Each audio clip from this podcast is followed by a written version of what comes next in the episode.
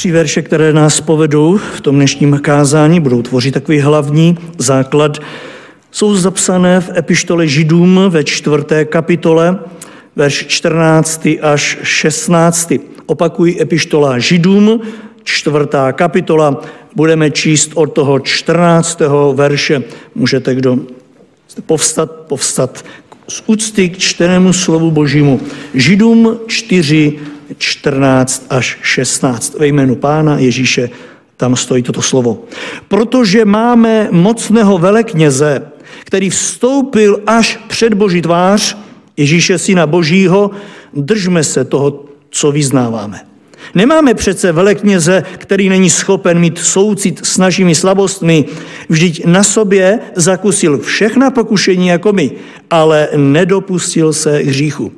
Přistupme tedy směle k trůnu milosti, abychom došli milosrdenství a nalezli milost a pomoc v pravý čas. Tolik čtení pro tuto chvíli, můžete se posadit.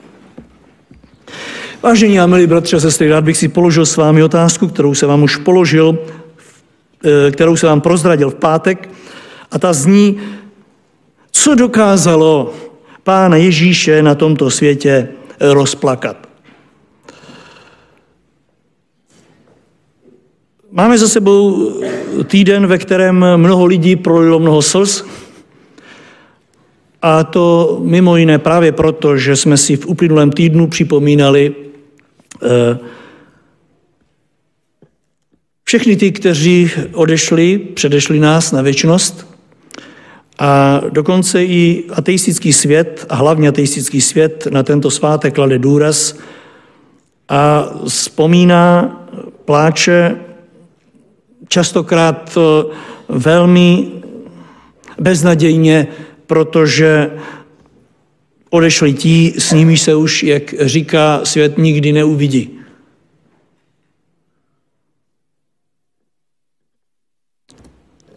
Rád bych, abychom se nad pláčem jako takovým zamýšleli i dnes.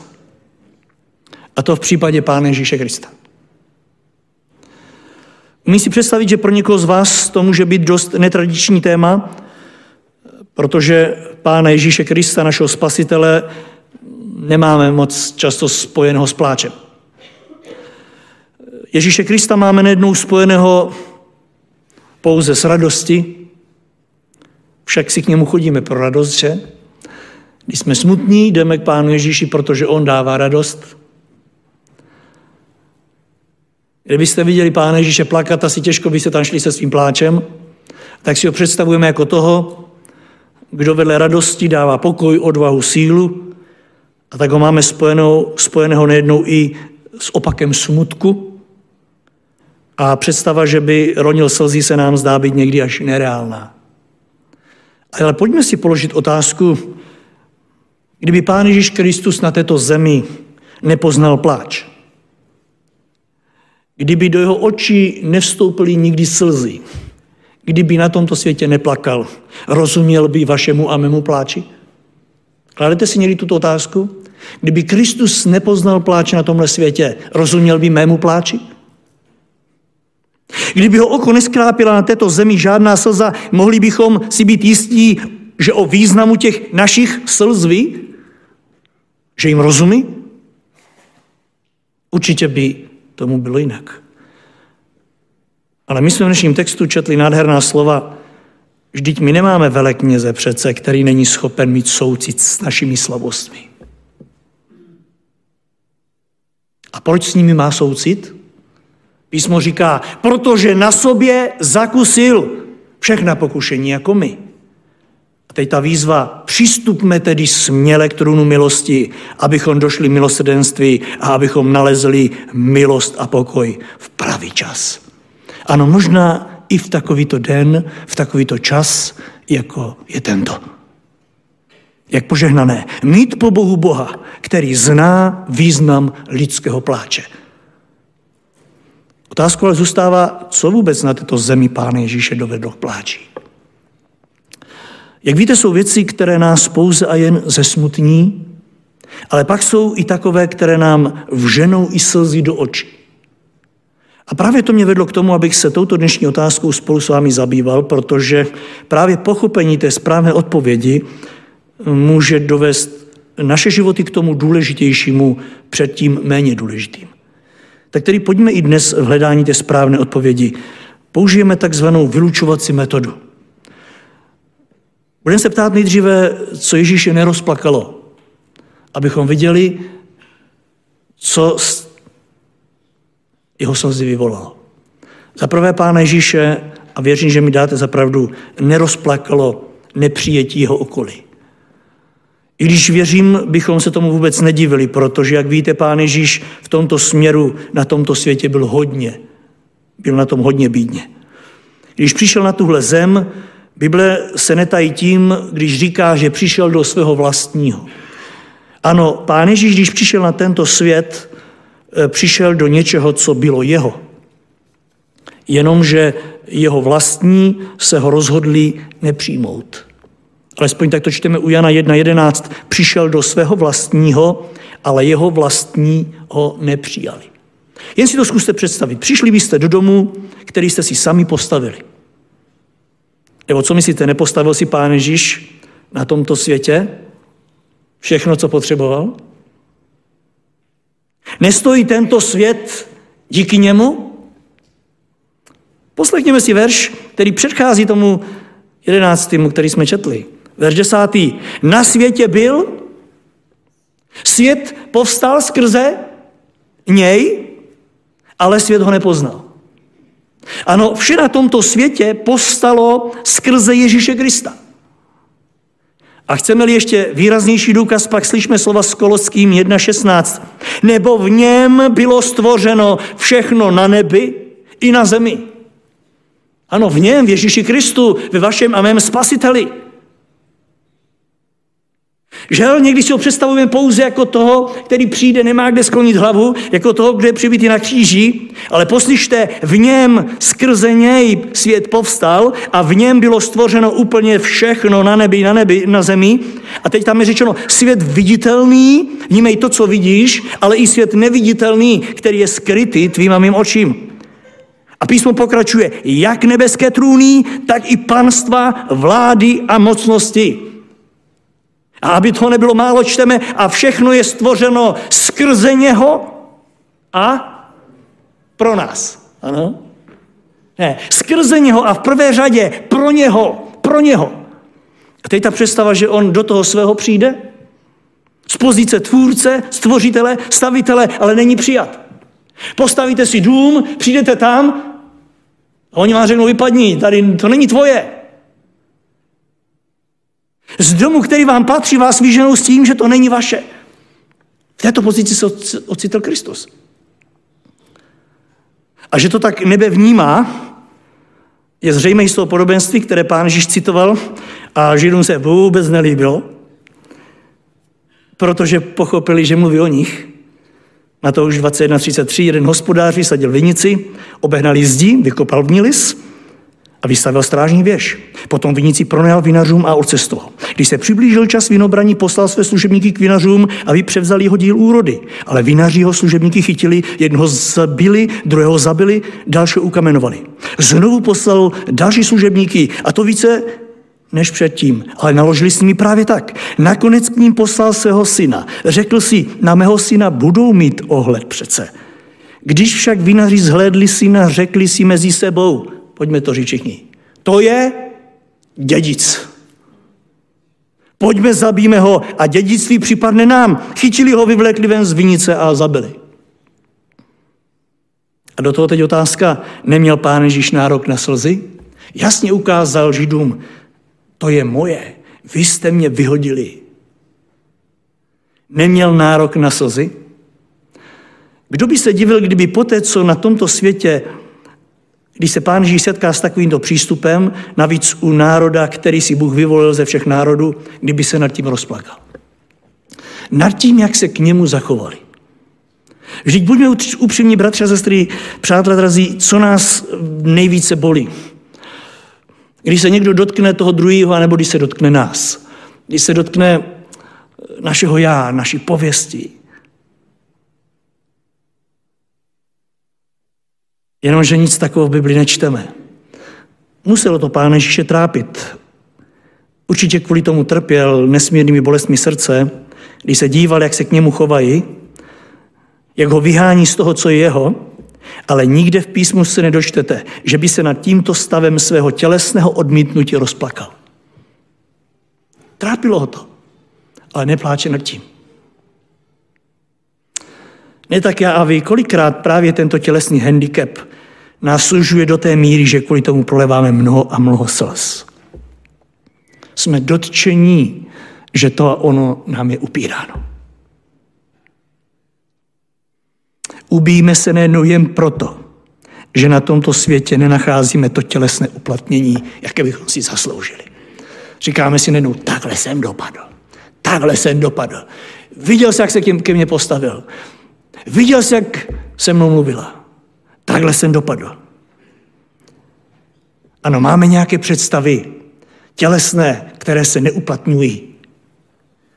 Ano, nejeden z nás, bratři a sestry, pláčeme jen proto, že tam a onde jsme byli odmítnutí. Že tam a onde nám bylo upřeno něco, co je naše.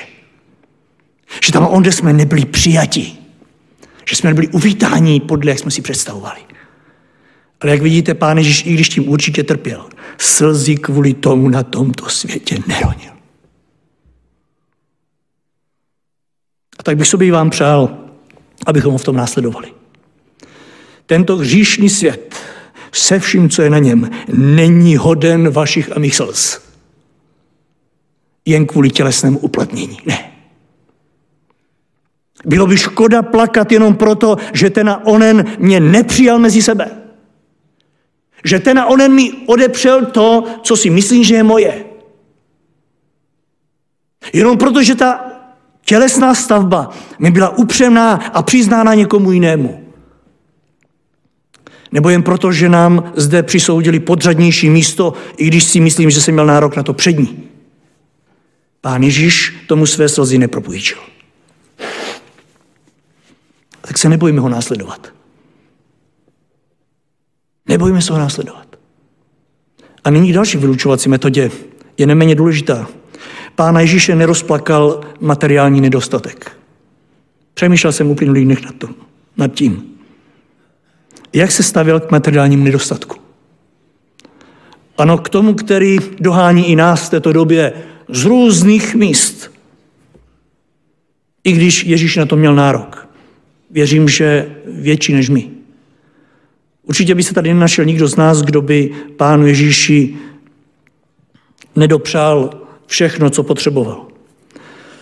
Vezmeme-li v úvahu na to, kým byl a odkud přišel, se nám ani nechce věřit, že v Bibli nenacházíme jeho slzy tekoucí z jeho očí právě za tímto účelem. Však posuďte sami, když se měl narodit, nenašlo se pro něj místo v žádné tehdejší betlémské ubytovně, prostě nikdo s ním tady nepočítal. Jako dítě poznal úděl uprchlíka, když s Maria Josefem trávil čas na útěku v Egyptě a schovávali se před králem Herodem. A jako již dospělý Lukáš 9.57 říká, že když se ubírali cestou, řekl mu kdo si, budu tě následovat kamkoliv půjdeš. Ježíš mu odpověděl, lišky mají doupatá ptáci hnízda, ale syn člověka, vnímej toho, kterého chceš ty následovat kamkoliv půjde. Nemá, kde by složil hlavu. Dal jasně najevo, že na tomto světě nemá žádný nadbytek. Že na tom hůř než ptáci, kteří mají přece jenom něco svého tam na stromě, že na tom hůř než liška, která si může nárokovat nějaké to svoje doupě. On ne. Během svého života, i když víme, že se choval hospodářsky a měl s učedníky jakousi pokladnu, z níž financovali tu svoji práci, byly dny, kdy nebylo na zaplacení chrámové daně. Vzpomínáte, Matouš 17.24 říká, když přišli do Kafarnaum, přistoupili k Petrovi výběrči chrámové daně a řekli, váš mistr neplatí chrámovou daň? Jak to, že nesáhne a nezaplatí? Petr řekl, ale platí, platí. Když přišel domů, ještě než promluvil Ježíš, mu řekl, co myslíš, Šimone, od koho vybírají pozemští králové poplatky a daně? Od svých synů nebo od cizích lidí? Když odpověděl od cizích, pravil mu Ježíš, synové jsou tedy svobodní. Ale abychom je nepohoršili dík moři, hoď udíci, vytáhni rybu, která, je první, která se první chytí, otevří ústa, najdeš peníz, ten vezmi a dej jim peníze za mě i za sebe. Dělá zázrak, pokladna je prázdná a pohoršení z neplacení na snadě. A teď bychom mohli pokračovat celým jeho skromným životem až ke dní Velké noci, když si pronajímá místnost na slavení beránka. Ano, pronajímá si, nemá nic svýho. A víme, že ani hrob nebyl jeho, nebo byl? Nebyl ani hrob. My říkáme, že jsme chudáci, ale mnozí už mají koupené místo. Jaký pak chudák? Mnozí mají našetřeno na pohřeb. Pán Ježíš neměl z čeho našetřit. Docela důvod, velký důvod pláči, ne? Nechat to na těch, kteří tady zůstanou. Však kolik slz opustí naše lidské oči v této době jenom proto, že to a ono nám chybí, že to ano se nám nedostává. A tak poslouchejte, pán Ježíš kvůli tomu neplakal. Byl smutný určitě, ale neplakal. A tak bych rád, kdybychom to zapamatovali. Kvůli materiálnímu nedostatku Ježíš na této zemi slzy neroní. A tak bych si tady přál, kdybychom se na to tež dokázali povznést i v této době. Protože toto si naše slzy nezaslouží. Že toho mám méně než ten druhý, to si nezasloužíme slzy. Důvod je jasný, už si to tady e, připomínáme e, během pátku, protože to, co tady je tělesno, je pomývost. To, co tady zůstane, si nezasloužíme slzy. Protože to pomine. Tak naučme se i v tomto směru následovat svého pána a šetřit si slzy, možná na něco důležitějšího. Třetí věc, pána Ježíše, nerozplakali ani tělesné nemoci a bolesti. Nebo že by se mu vyhli na tomto světě? Podle toho, co říká prorok Izajáš, se zdá, že i na něj dolehli v plné síle.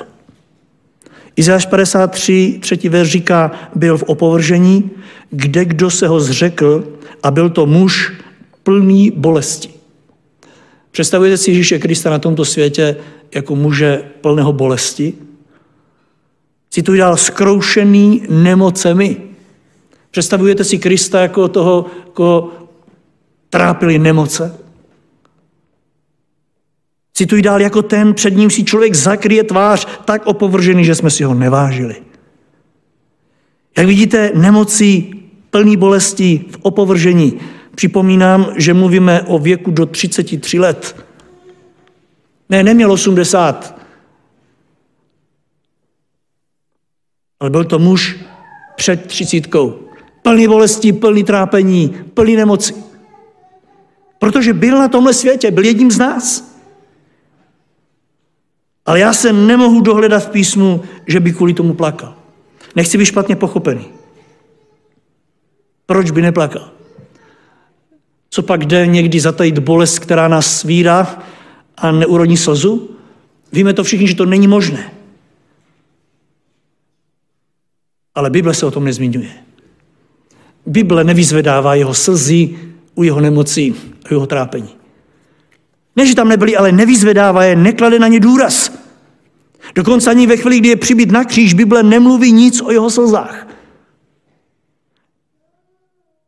Znovu říkám, ne, že tam nebyli. Bible je nevyzvedává. Naopak je položen důraz na jeho mlčení. Izajáš 53.7 říká, byl trápen, ale ústa neotevřel. Byl veden jako beránek na porážku, jako ovce přes stříhačí zůstal němi, ústa neotevřel. Položen důraz na to, že Kristus nevyzvedával slzy za účelem tělesní bolesti. Proč ta spojitost s tichým beránkem? Určitě ne proto, aby pán Ježíš vynikl jako uměle silný tělesný muž, jako nějaký superman tělesný. Ne. Ale proto, aby ukázal něco podstatnějšího, co si zasluhuje naše slzy. A to jsou dvě následující oblasti, na které nám Bible klade důraz a které je potřeba si v této době, hlavně v této době připomenout. To první je tělesná smrt člověka. Ježíš se rozplakal nad tělesnou smrtí člověka. Poslyšte znění písma v tomhle směru, Jan 11.17. Když Ježíš přišel, zhledal, že Lazar je již čtyři dny v hrobě. 29. verš. Jak to Marie uslyšela, rychle vstala a šla k němu. Jakmile přišla tam, kde byl Ježíš a spatřila ho, padla mu k nohám a řekla, pane, kdybys byl zde, můj bratr by byl neumřel.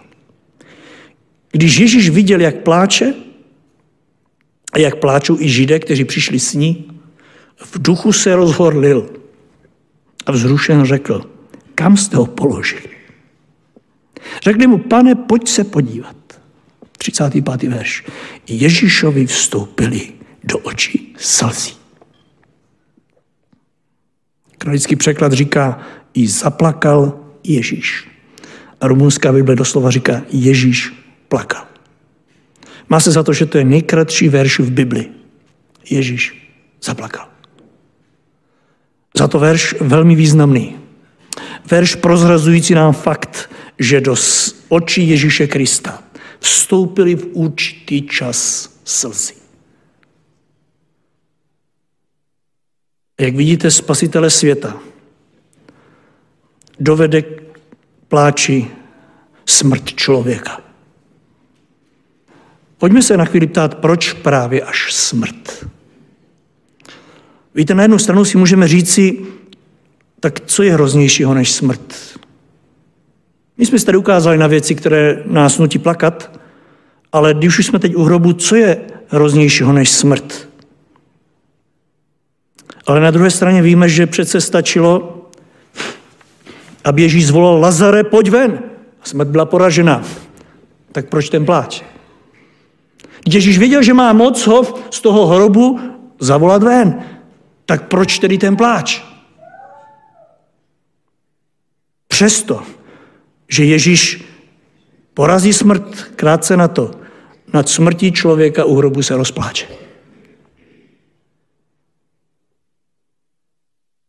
Víte proč? Protože Pán Ježíš dal najevo jednou provždy všem nám i dnes žijícím na této zemi, jak vnímá smrt člověka. Pán Ježíš v tu chvíli stojí u hrobu a smrt se pro něj stává obrazem lidského pádu, lidského zlořečenství, lidského prokletí. Prostě obraz tělesného konce, který Bůh nechtěl, aby v životě člověka nastal. Čteme, že když se tam postavil, kam jste ho položili, tak se rozhodl duchu. Prošlo to celým jeho bytím. Prošlo mu to, co to znamená. A proč vůbec člověk umírá. Postavil se před něj ten obraz lidského pádu.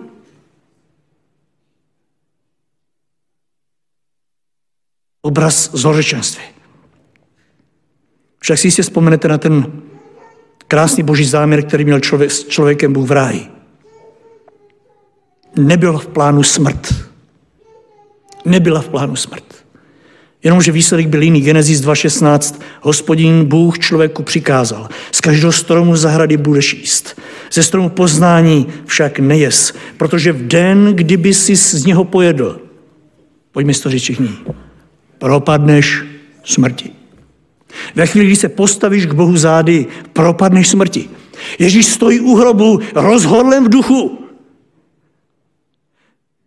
Prošlo mu myslí, věřím, v tu chvíli to, co se stalo, co předcházelo smrti člověka. Prach si a v prach se navrátíš. A tak Ježíš stojí nad tím prachem nad smrtí svého přítele Lazara. A do očí mu vystoupí slzy. Jsem přesvědčen, že právě toto Ježíš vehnal do očí slzy. A přesně toho ho rozplakalo. Ten fakt lidské pomilosti, kterou si zavinil svojí neposlušností. To prokletí, které si na sebe člověk svým pádem do hříchu přivolal. Ježíš tam stojí a rozpláče se. A tak, bratře, sestro, přátelé drazí, dodnes je to to, na co nesmíme nikdy nezapomenout. To je to, co v srdci Ježíše Krista působí bolest. Ano, ten váš a můj pád do hříchu, který zapřičiní, že jednou budeme muset umřít. Bible říká jasně, je uloženo člověku umřít. Je uloženo. Je to dané. A Ježíše to trápí.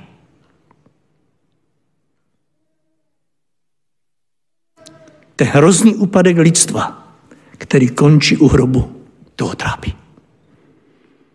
Váženě milí, tak to, to totiž Bůh nechtěl. Takhle ne. Když uvidíte i v příštích dnech, jak lidé postávají u hrobu svých milých. Když uvidíte ty svíčky tam všude, jak se svíčí teď na těch všech žbitovech, vzpomeňte si, co jsem vám řekl. Tak to to Bůh nechtěl. Ne. Tohle v srdci Ježíše Krista působí obrovskou bolest. Čili ďábel někdy lidem namlouvá, že Bůh si to užívá, že si užívá to, když může člověka poslat na oný, na onen druhý břeh. Ne, takhle to Bůh nechtěl.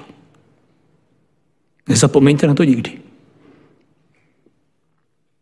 Ten bídný stav, kterému jsme se vydali, byl dobrovolný. Bůh nás stvořil proto, abychom s ním žili v ráji věčně. Měl s tebou a se mnou úplně jiný plán. Jenomže rozhodli jsme se poslechnout božího nepřítele, který zdá se nám nabízel něco lepšího. Mysleli jsme si, že nám nabídne něco lepšího. Že myslí si to i naše děti a budou si to myslet naše vnoučata, že ďábel nabízí něco lepšího. Jenomže výsledkem byla tenkrát smrt a je teď smrt. Už chápete, proč se pán Ježíš rozplakal? A nezapomeňte, dodnes se na tom případě Ježíše Krista nic nezměnilo. On každou i dnešní smrt našich blízkých přátel, rodičů, dětí oplakává. Není mu lhostejný žádný konec člověka, který umírá. Pláč, pláče s námi u každého hrobu. Pláče s námi u každé rakve. Na každém pohřbu. Ale pláče proto, abychom my právě v té smrti člověka si uvědomili tu naši lidskou bídu. Abych si uvědomil svůj pád. A tak chtějme to mít stále na paměti. Chtějme neustále stát v bázni Boží před skutečností smrti a žít ve vědomí, že dodnes je to náš veliký a poslední nepřítel, který se nezastavil ani před Pánem Ježíšem Kristem a na kříži dovedl jeho život k pozemskému konci. A Ježíš nám jasně ukázal, nepůjde to jinak ani u vás. Protože vzal jsem to na sebe a podstoupil jsem tady smrt. Ano, svatý nevinný život musel podstoupit smrt. Moc bych si přál, aby tento pláč Pána Ježíše mocně zasáhl i mé a vaše srdce. Aby jim zatřásl dnes na tomhle místě a aby ji třásl s námi vždycky, když přijdeme do kontaktu se smrti jako takovou. Nech ten dopad a rozměr smrti dovede každého z nás k tomu pravému poznání té své bídy, té své viny a také svému hříchu. A druhá věc, kterou, na kterou chci položit důraz, je, že Pán Ježíš se rozplakal na tomto světě nad duchovní smrtí člověka. Poslyšme jasná, jasné znění písma i v tomto směru. Lukáš 19.41.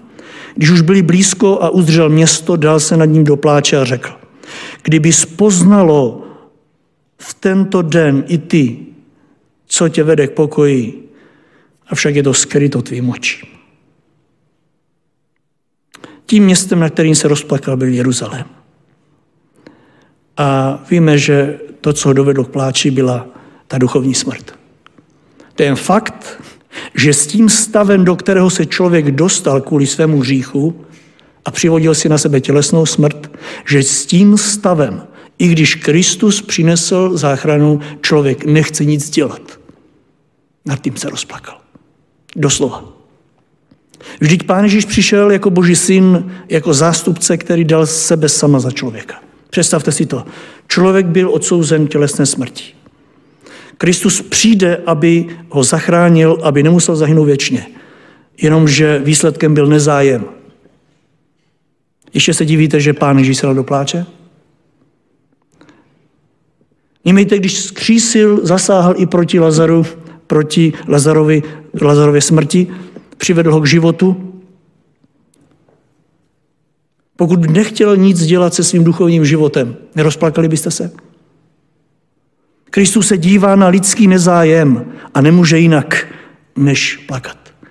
Vidí, jak člověk, přestože dostává úžasnou možnost, jak být z toho svého pádu zachráněn, prostě to nechce využít. Nechce. Pán Ježíš nemůže jinak, než plakat. Vždyť i v té lidské podobě představte si, kdybyste byli pro někoho poslední šance na záchranu. Stačilo by, kdyby vám podal ruku. Stačilo by, kdyby se chytil toho provazu, když mu hodíte a on se topí. A on by řekl, já nechci. Poslední možnost a on to nevyužívá. Chápali byste to? Kdyby někdo raději zemřel, než využil vaši pomoc? Kristus přijde jako poslední možnost člověka.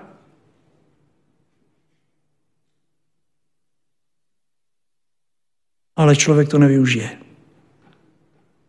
Když tak vidí tu duchovní slepotu, tak se rozpláče a říká, kdybys poznal v tento den, co tě vede k životu. Jenomže tvým očím to je skryto. Nevidíš to, člověče, nevidíš to. A proč to neviděl tehdy člověk a nevidí to dnes? Lukáš 13.34 to o Jeruzalému prozrazuje. Pán říká, Jeruzaléme, Jeruzaléme, kolikrát jsem chtěl a ty si nechtěl. Kolikrát? Chtěl jsem schromážit tvé děti jako kvočna kuřátka pod křídla, ty jsi nechtěl. Posílal jsem k tobě proroky a ty se kamenoval. To je ten hlavní důvod. A Bůh se zachová tak, jak musí. V Ježíši Kristu roní slzy. Protože je odmítnut, vyhozen. Člověk odmítne přijít se svými hříchy pod Kristův kříž, odmítne činit pokání, odmítne spásu záchradu. Prostě odmítne nebe. Divíte se, že se pán Ježíš rozpláče? Ne, neplakal, když šlo o jeho štěstí, tělesné pohodlí, nemocí, bolest. Neplakal dokonce ani, když šlo o jeho tělesné nepřijetí na této zemi. Ale pláče, když jde o odmítnutí věčné nabídky na věčnou záchranu. Ano, když vedle tělesné smrti, do které člověk upadl, z ní odmítne cokoliv dělat. Tehdy se Kristus rozpláče. Neplýtvá slzama. A tak chtějte vidět, že tam, kde tekli, to mělo svůj váhu.